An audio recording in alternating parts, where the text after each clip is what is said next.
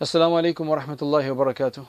Our dear friends, uh, welcome to the thirteenth session in this series on the sciences of the Quran. Uh, we start in the name of Allah, Bismillahirrahmanirrahim, alhamdulillahi, was-salatu was-salamu ala sayyidil mursaleen, wa ala alihi wa sahbihi wa baraka wa sallama tasliman kathiran ila yawmiddin amma ba'd. So we, yesterday we were discussing uh, the topic of Uh, the muhkam and the mutashabih, the clear verses and the somewhat ambiguous verses, and we talked about the various different opinions regarding that, whether there are any verses in the Quran that can never be understood, and there was a difference of opinion about that. Uh, there was uh, a large group that believes that yes, there are verses in the Quran that only Allah subhanahu wa ta'ala knows its meaning, and try as you might, you will never understand the meaning of that, the proper meaning at least. But then there's also another decent sized group which actually believes that you can understand it. And um, so we discussed that in a bit of detail, and uh, these kinds of verses, the mutashabihat verses as such, the mushtabih mutashabihat verses, the ambiguous verses or unclear verses, they are of different categories. Yesterday we started to discuss one category of them, which are the attributes that seem to discuss certain attributes of Allah subhanahu wa ta'ala. And it seems like the attributes that are used are what we use for human beings. So there's been some confusion created, and has also actually led some people to start believing and thinking that Allah subhanahu wa ta'ala has human characteristics, which obviously is a major problem and uh, is a blasphemy against Allah subhanahu wa ta'ala, because Allah subhanahu wa ta'ala, as he says in another verse, Laysa kamithlihi shay, he is unlike anything, he is not like anything else. So then how do we understand those verses? I gave one example yesterday, that it's like Allah subhanahu wa ta'ala is using our human language to try to give one some perspective of, of who he is and what he is, to give us uh, using words that we understand. That doesn't make us then, that should not then make us think that he is a human being or has any kind of human uh, characteristics and so on. Just like when we say that when we see adults speaking to children in that childish Uh, mode, childish wording, childish style, that doesn't mean that adults become children. It's just what they're doing is to try to make them understand and communicate with them and make them understand that communication. So there were two opinions about this approach to the verses, like Allah's hand uh, discussed in the Quran, hand of Allah discussed in the Quran, or the face of Allah discussed in the Quran, or the shin. Uh, it says Yaumayyukshafu an Saqin. It says that the day when the shin will be revealed. So there's that discussion as well. Now, if you start thinking that all of these are haqiqah and literal, then the problem is that you're creating some really strange uh, concept in your mind about Allah subhanahu wa ta'ala. So that's why the earlier scholars, their idea was that, look, we're not going to get into uh, describing what these things are, or even insisting that it's reality, it's, it's haqiqah, it's a literal meaning, or it's a metaphorical meaning. We're just going to leave it to Allah subhanahu wa ta'ala. We pass it the way Allah subhanahu wa ta'ala has mentioned it. We agree with whatever Allah intends by its meaning, and Allah knows best its meaning, and we believe in it.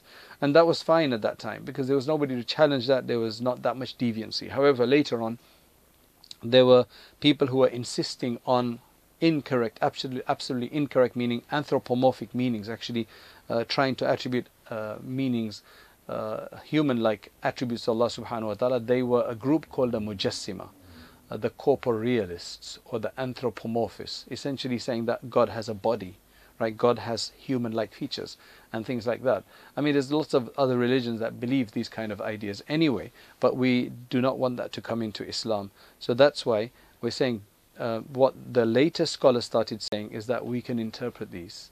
And I gave one example, that the concept of hand can mean assistance, can mean power, right? So that's why they said that this is completely fine. And when you when when in the verse Allah subhanahu wa ta'ala says, فَأَيْنَمَا تُوَلُّوا فَثَمَّ وَجْهُ اللَّهِ, that whichever direction you face in, therein you will find the countenance of Allah. The countenance here actually refers to the entity of Allah, Allah himself. Uh, generally, in many places, when you talk about the face, the face is used to represent the entire body. You, you, you mentioned the face, that his face looked very sad. Obviously, that doesn't mean that his face is sad, right? What's the point of somebody's face being sad? It means the person is sad. Or, mashallah, he looked very happy, his face looked very happy. How do you know he's happy? Well, sometimes you can tell by body language, but sometimes you look at just the face, you can tell somebody's happy because of the smile. That represents the entire body. So the face in many languages is used to represent the entire body. That's why Allah subhanahu wa ta'ala himself says regarding people in the hereafter, وَجُوهٌ يَوْمَئِذٍ نَاظِرَةٌ وَوَجُوهٌ يَوْمَئِذٍ بَاسِرَةٌ. Right? Allah subhanahu wa ta'ala is discussing faces. They are downcast, or they are resplendent, they are excited. That the, the purpose of saying that such people's faces will be like that on the Day of Judgment is showing how they feel, how they are themselves as in their essence, in their entity. So that's the way to kind of understand this according to the later scholars, right? In order to just uh, complete this discussion quickly without going into the various uh, different um, uh, details on this, so if we do go with the literal approach and we say no, face actually means face, and hand actually means hand, and shin actually means shin, then there's some hadith which say that Allah subhanahu wa ta'ala, if you walk to him, he will run to you. All right? If you, uh, now, what, what are you trying to create? You know, uh, it says that in the last third portion of the night, Allah is closest to the servant. It says, it actually says in the hadith that Allah descends from the seventh to the first heaven, and he descends. Now, does Allah move? That creates that idea that Allah moves, whereas Allah is beyond all of that kind of stuff. Allah, uh, uh, uh, starting to attribute these kind of things to Allah subhanahu wa ta'ala makes it highly problematic. That's why the absolute overwhelming majority of ulama, except those who are literalists or who are anthropomorphists, you know, they just kept this and said, Allah knows best what its meaning is. And the later ones, they said, look, it just means that Allah is close to you. Like, you know, so he will accept your du'as. That's the time when your du'as are accepted, last portion of the night, that's the time for tahajjud, and so on. I explained to you what the early scholars said. They said just leave it and consign it to Allah subhanahu wa ta'ala, do tafweed, consign it to Allah subhanahu wa ta'ala. So now what this deviant group is saying, who misunderstand this, they're saying that the early scholars didn't say that, but they actually said something more. They said that you must establish and agree and submit that it means its literal meaning. But you will, you can go far and wide and check in any of our pious predecessors, the early generations. None of them, including Imam Malik, none of them actually mentioned the word literal meaning. They just said uh, istiwahu ma'lum, his istiwa, his being on the, uh, his his uh, his establishment on the throne is known. Why? Because from the Quran, Allah subhanahu wa ta'ala mentions it. Otherwise, we would never know it. So we know it. It's there. It's mentioned in the Quran. We can't deny it. But it's howness, how it is, and what that means, that is inconceivable. You cannot conceive that. He said, غَيْرُ مَعْقُولٍ. He said, it's not conceivable. So then, uh, we, that's why we leave the knowledge of it. Nowhere in here does he say, but you must accept its literal meaning. Once you start accepting literal meanings, there's a problem. Now, what they do to try to offset that, because once you start taking literal meaning, hand mean hand, right? Face means face then. So then that means the problems come up that I explained earlier. So to avoid those problems, they then try to say, oh, but it's in a way that befits Allah. He has a hand, but in a way that befits him. A face, but in a way that befits him already. So they try to say that Allah is not like anybody else, and he doesn't have a face like everybody else, but he does have a face. So rather than just leave it, they insist to say that. Now the problem with that is that this is actually a, it's a contradiction what they're saying. They say, say face, but it's not, it's oh, in a way that befits Allah. What does that do to your mind is what the problem is. What does that do? It's just an untenable uh, opinion. It's just not an opinion that works, because what it does is that it's, number one, self-contradictory. It's, it's a mutual contradiction in a sense, because what you get from the literal meaning of hand or face or shin or whatever is something, and then then you're telling the person, oh, but it's a way that befits Allah and it's not like the human hand, but you're already taking somebody in a direction to think of it physically already. Then you're just saying, oh, but it's a way that befits him. Not good enough. That's why what you find that a lot of these people, and I've dealt with some people like that, right, who actually then do believe that Allah does have a limb. Na'udhu billah, a'udhu billahi minash shaitanir rajim, a'udhu billahi minash shaitan. They actually then believe that. They don't even realize sometimes, because there is a very fine balance in what you have to, you know, what they're trying to say. uh, even if it's, you know, if you can even consider it correct in any sense, and they just they just can't deal with it. That's why it's the wrong opinion to have. Our real Salaf, they just said leave it to Allah subhanahu wa ta'ala. Now let's look at a few of these verses and see what Allah is saying. Allah says, قُلْ إِنَّ الْفَضْلَ بِيَدِ اللَّهِ يُؤْتِيهِ مَنْ يَشَاءُ. Now I'm going to read these verses. I'm going to read these verses and I want you to try to see what you understand from this. What is Allah trying to tell us? Allah says, say that the grace, all grace, is in the hand of Allah. He gives it to whom He wishes. Now tell me, is Allah subhanahu wa ta'ala literally emphasizing that it's in His physical hand of some sort? A literal hand of some sort? When you have grace, you don't have it in your hand anyway. Even human beings, they have it in their heart. It's a behavior. It's something that they do for others. So it means that it's in Allah's control. Allah has grace that He gives to whomever He wishes. He belong, belongs to Him. Number two, look at this verse. تَبَارَكَ الَّذِي بِيَدِهِ الْمُلْكُ وَهُوَ عَلَى كُلِّ شَيْءٍ قَدِيرٌ. Famous verse. Blessed is He in whose hand, whose yad, whose hand is all the kingdom, all the power, right? All the sovereignty. And He is a, He has ability over everything. What's the point of saying it's in His hand? What What's the emphasis on the hand? It's just a figure of speech to say it's all in, all in His hand, which means that He controls everything. It doesn't have to be physically in His hand at all. And we nobody believes that, that physically everything is in Allah's hand, that Allah even has a hand to do that. Okay, number two, uh, number three, the third verse. بَلْ يَدَاهُ مَبْسُوطَتَانِ يُنْفِقُ كَيْفَ يَشَاءُ. Now this is a discussion that uh, some of the Yahud said that Allah subhanahu wa ta'ala is stingy and uh, His hands are tied.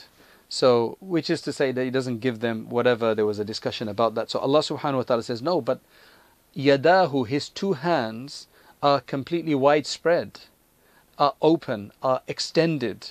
He's yunfiku kayfa yasha, He can spend as He wishes. Now, in our own speech, we say, mashallah, He's got a very free hand. He's got a very tight, He's very tight-fisted.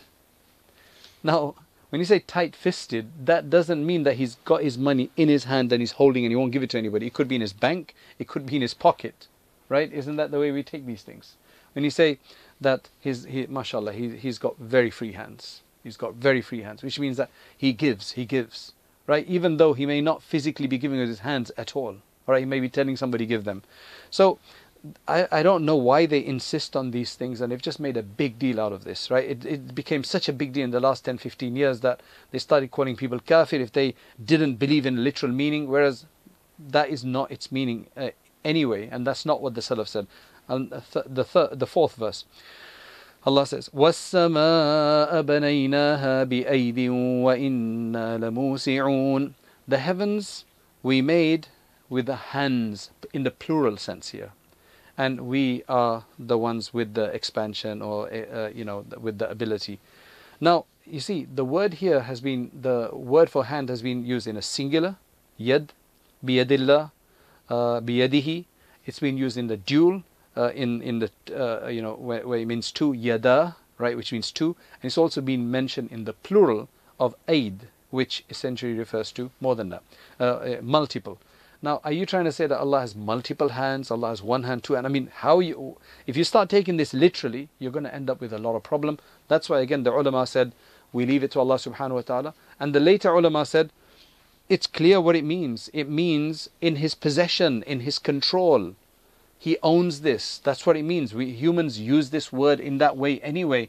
That's why Allah subhanahu wa ta'ala is telling us at our level using those words. Now don't insist that He actually has a hand, and that, you know, when you see the adult speaking to children, that you think the, ch the, the adult is a child now because they're using words like dudu or something like that. Right? Now, I'll quote to you from one of the most prominent mufassirs that we already introduced to you and many of you will know about. And what makes this really, really interesting is that this mufassir, from this tafsir of Imam uh, of the Imam, who is actually a student of Ibn Taymiyyah. Now, why is that a why is that a point? A lot of this literalism actually is taken from Ibn Taymiyyah's view. This is one of uh, why Ibn Taymiyyah rahimahullah was a major scholar in many many aspects. This is where majority of scholars say that he had blundered in a in a major way in trying to insist on the literal meaning of these things. Now his own student, who's actually buried right next to him, this is what he says regarding all of these verses. So I'll start with the first verse. قُلْ إِنَّ الْفَضْلَ بِيَدِ اللَّهِ. Say that all the grace is in the hand of Allah. He says, أي الأمور كلها تحت تصريفه.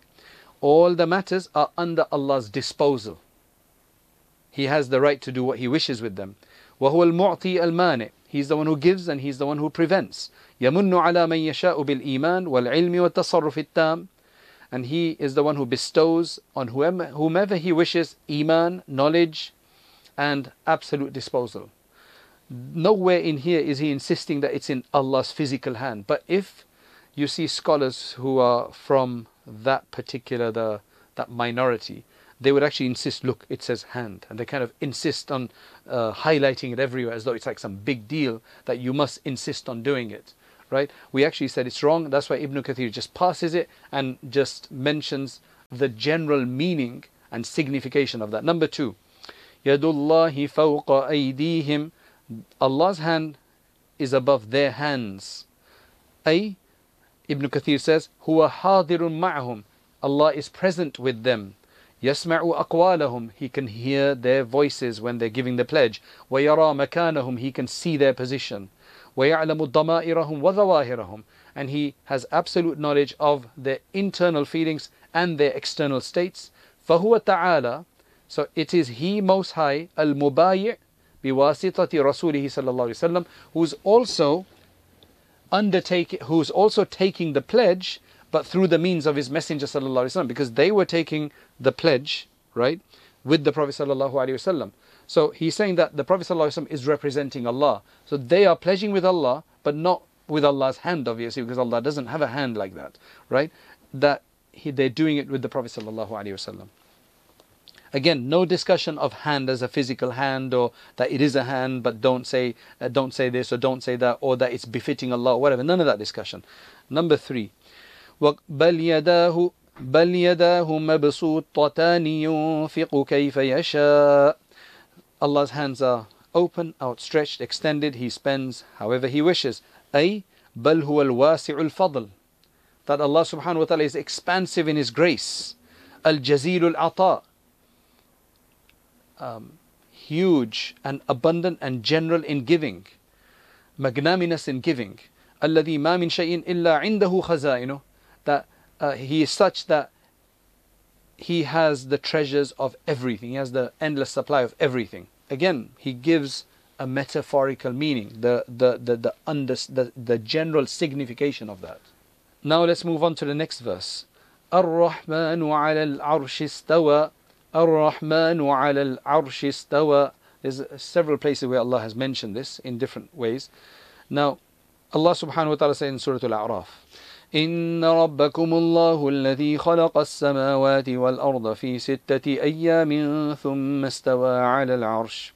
Verse twenty-four of Surah Al-A'raf, that your Lord is the one who created the heavens and the earth in six days, and then He was established on the throne. Then He did istiwa on the throne.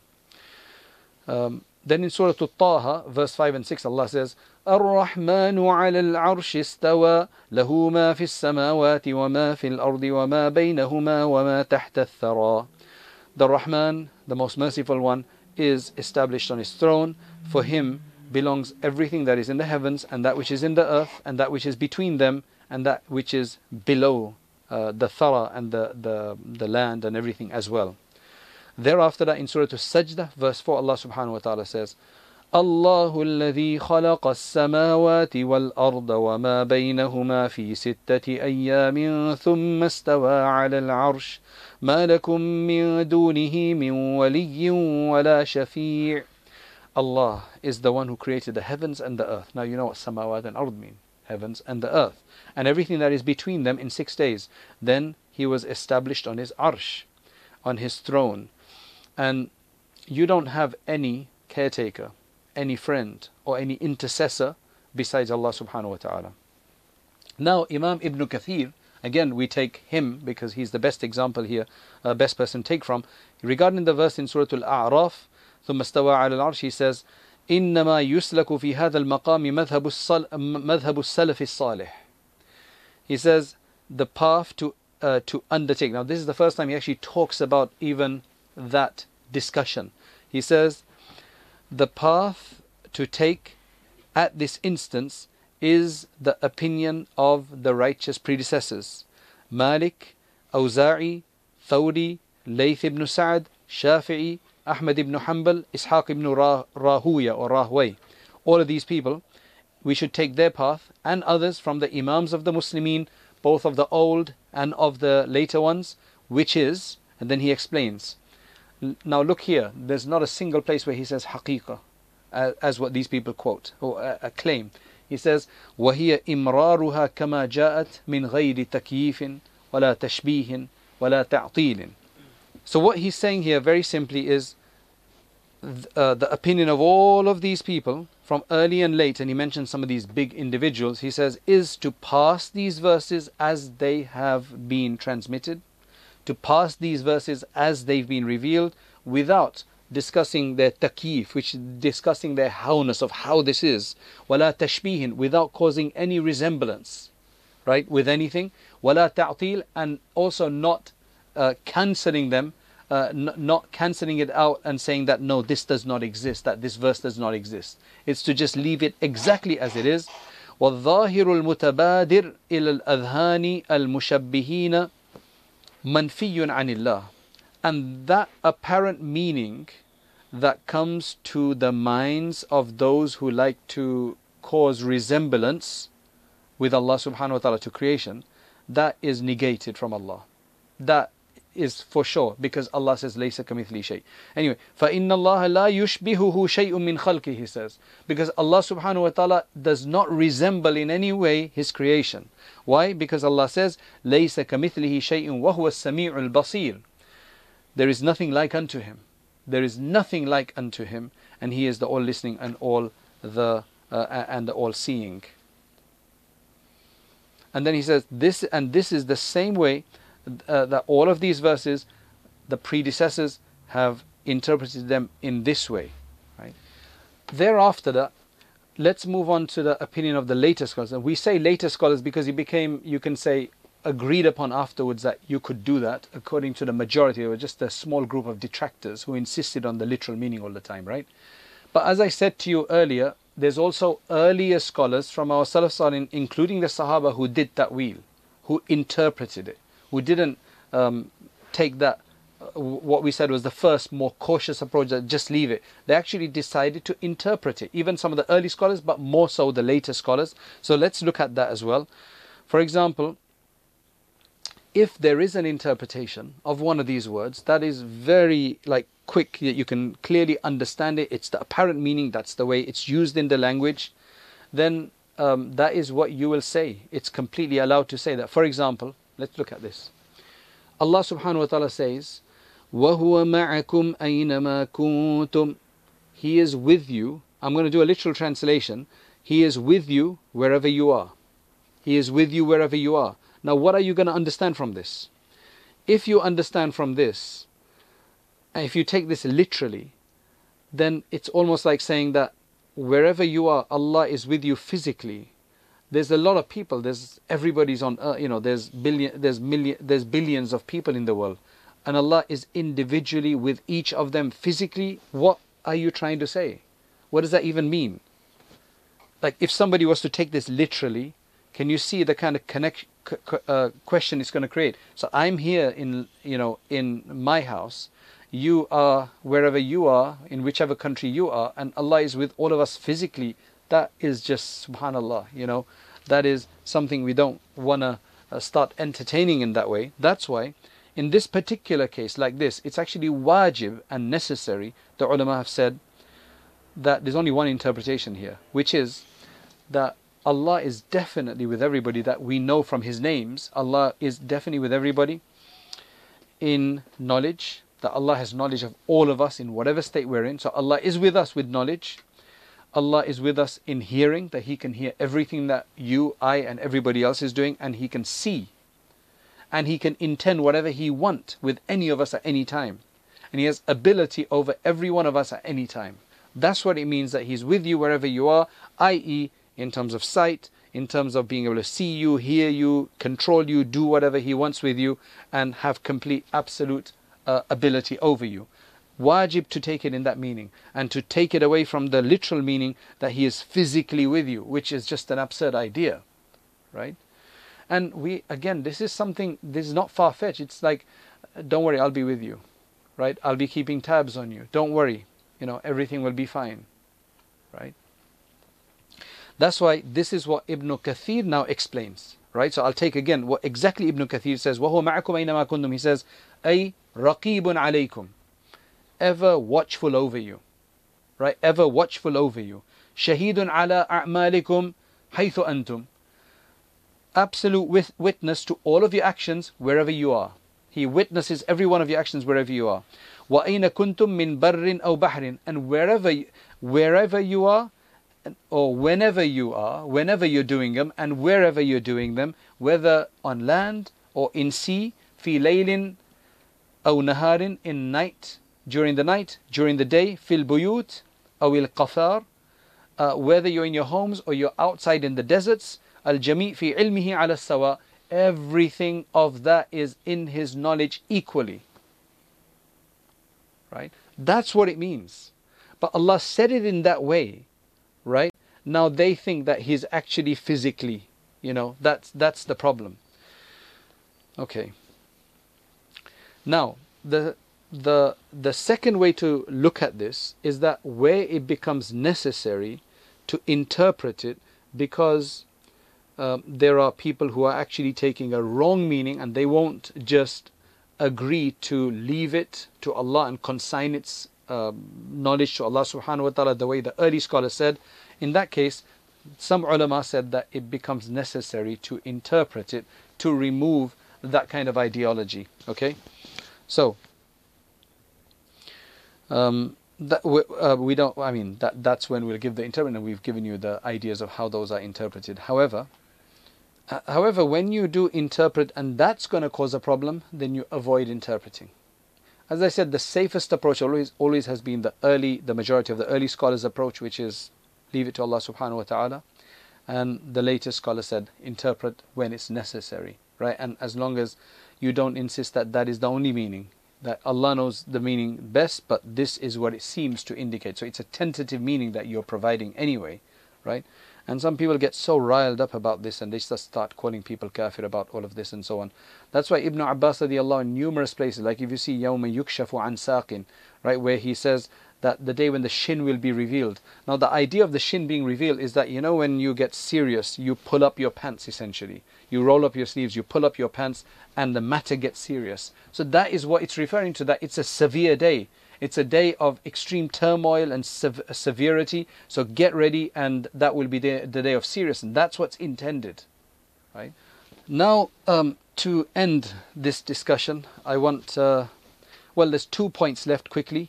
Number one, very quickly, is what's the point of certain words being mutashabih and certain words words being clear? Now remember, as uh, as I mentioned earlier, the muhkam verses, the clear-cut verses, unambiguous verses, they are the default. That is the majority of verses. There's only a minority which are mutashabih.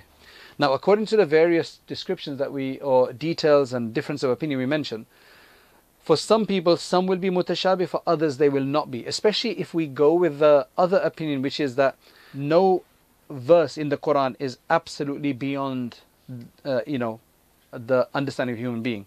Their proof generally is that how can Allah subhanahu wa ta'ala send us something which cannot be understood? What's the point of that?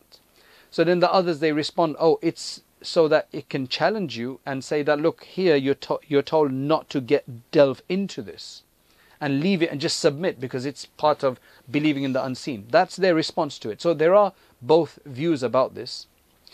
Now, those who believe that you can interpret, then again, the question would be that what's the purpose of that? Uh, what's the purpose of having such verses in the Quran anyway, right? Which is that they're difficult. So there's a number of reasons. Firstly, Allah subhanahu wa ta'ala has used the Quran to guide people and also to challenge the disbelievers of that time, the Arabs. Now they had, they were very proud and arrogant about their eloquence and their effective speech and their ability to write wonderful writing and clarity of speech and everything, and have it very succinct and so brief, and use their metaphors and and, uh, and their alliterations and, you know, their uh, all of these other different techniques in good writing, right? Uh, indications and significations and so on. So the Quran was revealed according to that. So that's why it makes some of these aspects difficult, because when you're going to write something in these complex ways, sometimes it's going to be difficult, but you might be able to work out the meaning of it. Number two, Allah subhanahu wa ta'ala did this to test the people, the believers, through the Quran. That look, these are words that you are, are they're mutashabihat. We've mentioned to you they're mutashabihat, so don't go after them. If you go after them, even though we've told you to stop, it means you're looking for fitna. For example, you might say, but what kind of a test is that? Well, Allah subhanahu wa ta'ala says in Surah Al-Baqarah regarding Talut, soul, right? Inna Allaha mubtalikum binahar. Remember when their, the, the, their army was going uh, regarding Dawud alayhi salam, Talut, and then Goliath that comes later, right? Jalut that comes later. It's saying that you're going to soon come upon a lake. Inna Allaha mubtalikum binahar, faman shariba minhu falaysa minni. And whoever drinks from it is not from me anymore, right? And whoever, you know, doesn't, then he's from me. Now there's a lake, why can't you drink from it? Well, it was a test Allah wanted to give. So likewise, Allah wants to test with some of these verses like Alif Lam Mim, Hamim. He wants you to say, okay, Allah knows best its meaning. That's why when you look at the tafsirs, you'll see many of them will say, Allahu a'lamu bi muradihi. Alif Lam Mim, Allah is best, uh, is most aware of its meaning. Allah is the one who's aware of its meaning. So that is some of the understanding of this, okay, of the, the reasoning. There's a few other points before we end. Those, those uh, scholars who say that, look, there's nothing in the Quran, to say that there's some things in the Quran that you will never understand, that's very, very difficult to say. And the reason is that if you make an effort, that's their opinion, if you make an effort, Um, you will be able to understand it. So then why make some things like that then? If, what's their answer to that? What's the purpose of this then? Well, they say that if we kept all the verses at the same level, then how would you differentiate pe between people? How would people make an effort? If everything in the Quran was just clear-cut and so clear-cut, then you'd just read it like that and get bored. There'd be no effort that you put behind it. So that's why Allah subhanahu wa ta'ala has made the Quran a treasure, in a sense that there are many verses which are very clear, the majority are like that. But there are some parts which you're going to have to make an effort. You're going to need to look in hadith, you're going to have to compare it other verses, you're going to have to rack your brains, ponder, reflect, and uh, then you'll be able to come up with it. So Allah subhanahu wa ta'ala by this gives to people, right, who make an effort. So as I mentioned to you before, I think, Uh, Shaykh Anwar Shah Kashmiri in Ramadan would just do one juz of the Quran, not read it for the sake of reading it, but the whole day from morning to evening, all he would do was just ponder over its balagha, its rhetoric, its uh, its effective style. That's all. I mean, that's how long. And he says that Allah subhanahu wa ta'ala has given him so much because of doing that. But this subject is such regarding the effectiveness of the Quran that many other people don't actually have uh, understanding of it. It's only open to few to appreciate that. Now regarding things like, okay, the time of the Day of Judgment, well, the verse says only Allah subhanahu wa ta'ala knows it. So the verse is actually quite clear in the sense that only Allah knows the time of the Day of Judgment. Now the fact is, who knows that or not, that's beyond, that's not the verse of the Quran. The verse of the Quran says that Allah subhanahu wa ta'ala is the only one who knows uh, when the Day of Judgment is going to occur. Well, that's quite clear. In terms of, okay, now when the Day of Judgment is, and that's unseen, that's a point beyond the what the Quran is saying. That's exactly what the Quran is saying, so you actually understand the verse anyway. Likewise, paradise and hell, um, we uh, those who use that as an example, well, Allah describes what, whatever there is, and of course we can't see it until we go there afterwards, but at least we've understood the verse. The fact that we can't understand what the deeper meaning is, Allah subhanahu wa ta'ala talks about dabbatul ard, that before the Day of Judgment there's going to be a certain beast that will come out, right, and emerge for the people. Now that's what Allah tells us. Well, we know that, that much we know. Whatever Allah tells us, that much we know. Now beyond that, what the meaning of that, what it's going to look like, Well, we don't know that, but they're saying that that does not affect the fact that you've understood the verse, at least, of what it's trying to tell you, at least in a basic level. Because there's some things which what you will understand from it immediately is you'll understand the detail immediately. There's some things which you'll understand the general idea of it, but you won't understand in detail unless you make an effort. And there's some things that you may never understand the full detail because it was not intended to be told to you, but at least the basic uh, idea is there. And we know that Allah says that there's going to be a beast that will come out of the ground. So we know that much. That's what the verse is saying, and we know that much. That's what they're arguing about. That's what they're saying. The last point then for today is, uh, a lot of you are wondering that, talk a bit more about the huruf muqatta'at, the alif, lam, mim, and so on. So remember the mutashabihat, what are they of the Quran? Well, one are those verses which we don't understand the meaning of it. And it could be something as simple as where Allah subhanahu wa ta'ala says in certain inheritance cases that if there are two of them, they will get two-thirds, and if there's one of them, they'll get half. What about if there's more than two sisters? What will they get? There's no discussion there, right? So you're going to have to make an effort to find out what that is.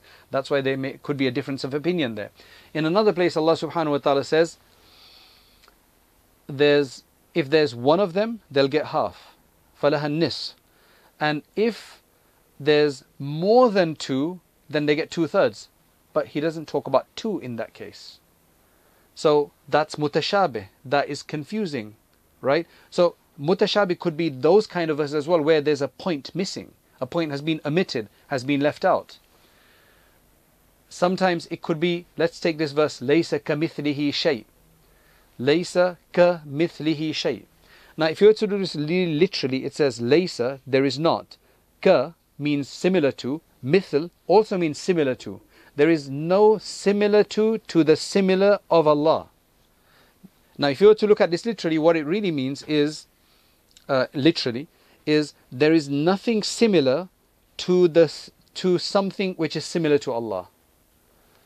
What's the point of that? Well, that is actually seen as emphasis to say there is absolutely nothing similar to Allah, such that even if you imagine something similar to Allah, there'd be nothing else similar to that. Others have said no, what it is is that this kaf here and mithl, they both have the same meaning. One of them is considered to be superfluous or extra, right? Others say no, how can you say it's superfluous? This is for emphasis. That creates a conundrum, that creates a bit of a ambiguity. So that's a mutashabih according to some people, right? That's another category of mutashabih, something that the meaning of it is not clear.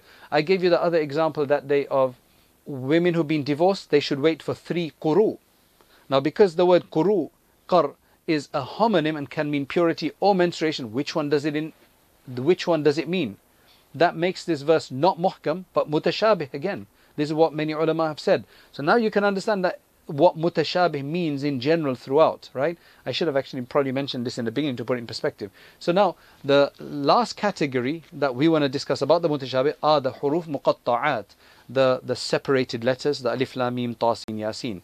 So, according to those who say that everything in the Quran has a meaning that we can understand and the firmly grounded people can understand it, they're saying that even for these there is a rational meaning. So what is the meaning of alif, lam, mim then? What is the meaning of noon? What is the meaning of qaf? So they say that these are actually the names of the surahs. These are the names of the surahs, right? However, the majority actually say that no, the purpose of alif, lam, mim and yasin and so on is actually the challenge that the Quran presents. That is where, this is one major aspect of the Quran where they provide a challenge. And so it's to provide a challenge, it's to warn people and to notify them, and it's to wake them up. How? Well, the challenge is in the fact that if the Quran, that we're saying that the Quran is a miracle, it's an inimitable miracle that you cannot produce the like of it. The Prophet sallallahu alaihi wasallam is saying, Yasin wal Quranil Hakim, Alif Lam Mim, Dhalika al Kitabu la Rayba Fi. He's using the letters from your own language that you think and you're so proud of and you think you're so good at composing uh, pieces in. I'm using the same words here. You produce something like this. Here, these are letters. That, these are the same letters that you use. Now you produce a surah like this. So it's to challenge them using letters by saying it's only letters. You try to produce something not like the letters themselves, but like the surah, right? By saying this just made these surahs that you cannot compare to, like Inna a'tainaka al-kawthar fasalli li rabbika wanhar inna shani'aka huwa al-abtar, or alam tara kayfa fa'ala rabbuka bi ashabil fil. There was Musaylama who made up uh, al-filu mal-fil wa ma adraka mal-fil khurtumuhu tawil. It's just really silly. The elephant, the elephant, do you know what the elephant is? It, it's uh, um, Uh, its it snout is very, very long. I mean, it's like just some simple words that he just rhymed together with no profundity of meaning. So what the Quran is saying is that you, these surahs that Allah subhanahu wa ta'ala has produced in the Quran, these words, they're made up of Yasin, Alif, Lam, Mim, Qaf, Sad, and whatever. It's the same letters that you guys use. So why can't you produce something like this? Even though we're both using the same letters. That's the challenge aspect of the huruf muqatta'at. Number two, it's to say that, um, you know, when it was this new way of saying Alif Lam Mim, had it started from ذَلِكَ الْكِتَابُ لَا رَيْبَ فِيهِ هُدًى لِلْمُتَّقِينَ. Now let me do this in English, right? Um, if I start talking to you just like this, then it's like, oh, he's just talking to us. What about if I started like this? X, Y, Z, uh, X, Y, Z, we are going tomorrow. Right. U, V, W, uh, we have to quickly go in the car. Come on, hurry up, let's go. Um, S, T, U, V. It's going to be iftari time soon.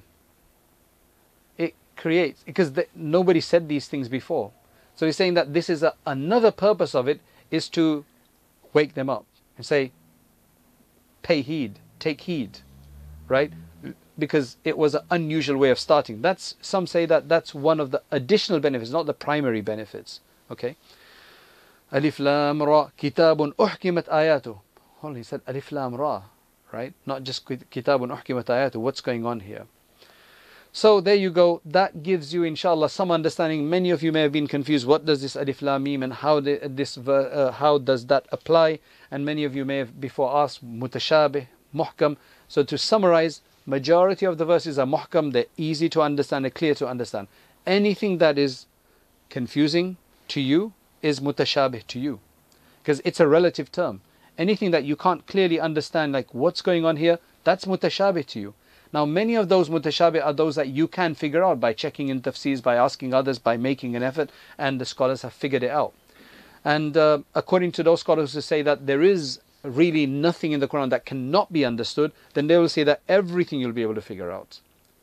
And those who say, no, there are some things, well, they'll say, well, there's some that you can't figure out. So there'll be mutashabih. That would be a relative mutashabih, ambiguous verse to you that is just uh, ambiguous right now because you don't know the meaning, but once you know the meaning, then it's no longer mutashabih to you.